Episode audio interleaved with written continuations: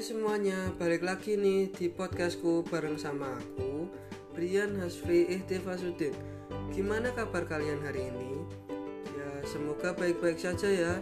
Nah pada podcast kali ini aku mau menjelaskan tentang segmentasi, targeting, dan positioning Yang sudah aku review dari buku manajemen media massa yang ditulis oleh Fajar Junaidi. Tapi sebelum aku menjelaskan apa itu segmentasi, targeting, dan positioning, aku mau ngasih tahu nih ke teman-teman kalau semua prinsip segmentasi, targeting, dan positioning adalah menjadi tiga kunci mendasar dalam pengelolaan manajemen media secara profesional. Menurut Kotler, ada tiga tahap dalam menganalisis halayak, yaitu segmentasi, targeting, dan positioning. Segmentasi halayak merupakan suatu strategi untuk memahami struktur halayak. Karakter halayak pada umumnya berbeda antara satu dengan lainnya, baik dalam motif dan perilaku maupun kebiasaan yang semuanya menunjukkan ciri atau sifat halayak tersebut. Dengan dasar ini, maka amatlah sulit bagi suatu perusahaan melayani seluruh halayak yang ada, sehingga dapat memberikan kepuasan halayak yang berbeda-beda, ciri atau sifatnya. Maka dari itu, perlu pengelompokan halayak ke dalam kelompok dengan ciri-ciri atau sifat yang sama. Pengelompokan ini dikenal dengan segmentasi. Segmentasi pasar adalah membagi suatu pasar ke dalam kelompok-kelompok yang jelas yang memiliki kebutuhan sama dan memberikan respon sama terhadap suatu tindakan pemasaran. Halayak atau audien itu heterogen. Oleh karena itu, memilih segmen audien tertentu lebih difokuskan dengan memahami itu audiennya apa yang dibutuhkan dan bagaimana mempertahankan. Contoh keberhasilan dalam segmentasi adalah saluran satelit Disney, stasiun televisi ini berikan jelas mendidik segmen penonton anak-anak. Pengemasan semua program acara termasuk bumper program dan logo Disney pun dibuat secara dengan gaya anak-anak. Film-film yang diputar juga jelas hanya film anak-anak sehingga saluran televisi ini tetap digemari dan menjadi tontonan favorit anak-anak. Walaupun sudah muncul beberapa saluran televisi anak-anak seperti Nickelodeon dan keberhasilan Jawa Pos dalam manajemen yang berkaitan dengan segmentasi ini menjadi contoh menarik bagi kajian manajemen media.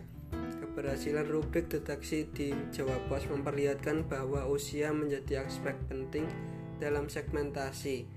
Ada beberapa pendapat tentang segmentasi berdasarkan usia. Untuk memudahkan ada dua pendapat yang dipilih yaitu dari Biro Pusat Statistik atau disingkat BPS sebagai lembaga negara yang mengurusi kependudukan dan Nielsen dalam kapasitasnya sebagai lembaga survei halayak terkemuka. Sesuai namanya yaitu demografis, segmentasi ini didasarkan pada data-data kependudukan seperti usia, jenis kelamin, pekerjaan, suku bangsa, pendapatan, pendidikan, agama, ras, dan sejenisnya.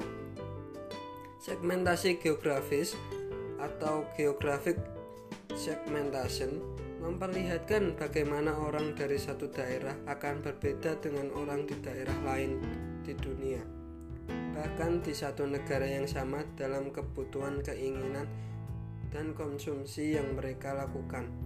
Segmentasi halayak dalam aspek geografis bisa didasarkan pada wilayah kota, pinggiran kota, dan pedesaan. Segmentasi sering dilakukan berdasarkan status ekonomi dan sosial, kelompok ekonomi atas, kelompok menengah, kelompok ekonomi bawah. Contoh, net untuk kelompok ekonomi atas, sedangkan Indosiar membidik ekonomi menengah dan kelompok ekonomi bawah. Dalam artian lain, segmentasi pasar merupakan suatu proses membagi-bagi suatu pasar yang heterogen ke dalam kelompok pembeli atau konsumen yang memiliki ciri-ciri atau sifat mungkin dan data berarti bagi perusahaan. Langkah selanjutnya dalam manajemen media dalam relasinya dengan halayak adalah dengan targeting. Tahap targeting dilakukan setelah institusi atau perusahaan media melakukan mengidentifikasian ragam segmen sebagaimana yang tersebut sebelumnya. Setelah identifikasi dilakukan, perusahaan melakukan kajian atas segmen tersebut dan kemudian dipilih. Segmen yang menjadi sasaran, segmen yang menjadi sasaran inilah yang disebut sebagai targeting. Dalam proses penentuan target, media dapat dilakukan beberapa pilihan model targeting, yaitu konsentrasi pada segmen tunggal, Konsentrasi pada segmen halayak tunggal ini sesuai dengan namanya adalah di mana proses targeting perusahaan media memilih satu saja segmen halayak. Jika perusahaan media memilih segmen yang tunggal, maka perusahaan media harus memiliki pertimbangan yang kuat karena tingginya resiko kegagalan jika gagal membaca kemauan segmen yang hanya satu saja. Media tidak lagi memiliki halayak. Contoh channel fashion TV atau radio dangdut Spesialisasi secara selektif Spesialisasi secara selektif adalah proses targeting yang dilakukan oleh perusahaan dengan menyeleksi beberapa segmen. Segmen yang diseleksi dan dipilih mungkin tidak saling berrelasi atau membangun sinergi, namun masing-masing segmen menjanjikan keuntungan berbeda dengan strategi pertama dalam strategi kedua ini. Jika salah satu segmen gagal untuk digapai, perusahaan media masih bisa berharap pada segmen lainnya. Contoh star role, spesialisasi produk. Spesialisasi target ini dilakukan dengan fokus pada produk tertentu yang sifatnya khusus dalam spesialisasi ini. Perusahaan melakukan pertimbangan targeting atas dasar membangun reputasi yang kuat di produk yang spesifik. Spesialisasi ini dirasa lebih aman dari resiko kegagalan daripada spesialisasi segmen tunggal. Namun, demikian resiko juga masih mungkin terjadi yaitu apabila terjadi kekurangan bahan dan keterlambatan melakukan perubahan teknologi. Sebagai contoh adalah saluran televisi satelit nasional geografik. Saluran televisi ini dikenal luas memiliki reputasi di bintang tayangan televisi yang berkaitan dengan alam, seperti feature dan film dokumenter. Setelah sukses dengan NGC edisi reguler, perusahaan media ini meluncurkan kanal baru bernama NGC Wild yang produk tayangannya lebih berfokus pada alam liar. Spesialisasi market Spesialisasi market adalah targeting yang dilakukan dengan proses di mana perusahaan berkonsentrasi melayani kebutuhan dalam kelompok segmen tertentu. Pertimbangan pasar yang kuat menjadi alasan dalam targeting yang didasarkan pada spesialisasi market. Resiko menjadi lebih kecil dibanding dengan segmentasi yang tunggal karena pasar yang sedang kuat. Namun resiko bisa muncul ketika pasar tersebut mengurangi konsumsi sebagai contoh adalah majalah yang ditujukan untuk penggemar klub sepak bola. Majalah United Indonesia adalah salah satu contohnya, di mana majalah ini ditujukan pada pasar yang sangat spesifik yaitu penggemar klub sepak bola Manchester United. Jangkauan semua pasar Sesuai dengan namanya, targeting ini dilakukan dengan berusaha menjangkau semua segmentasi yang ada.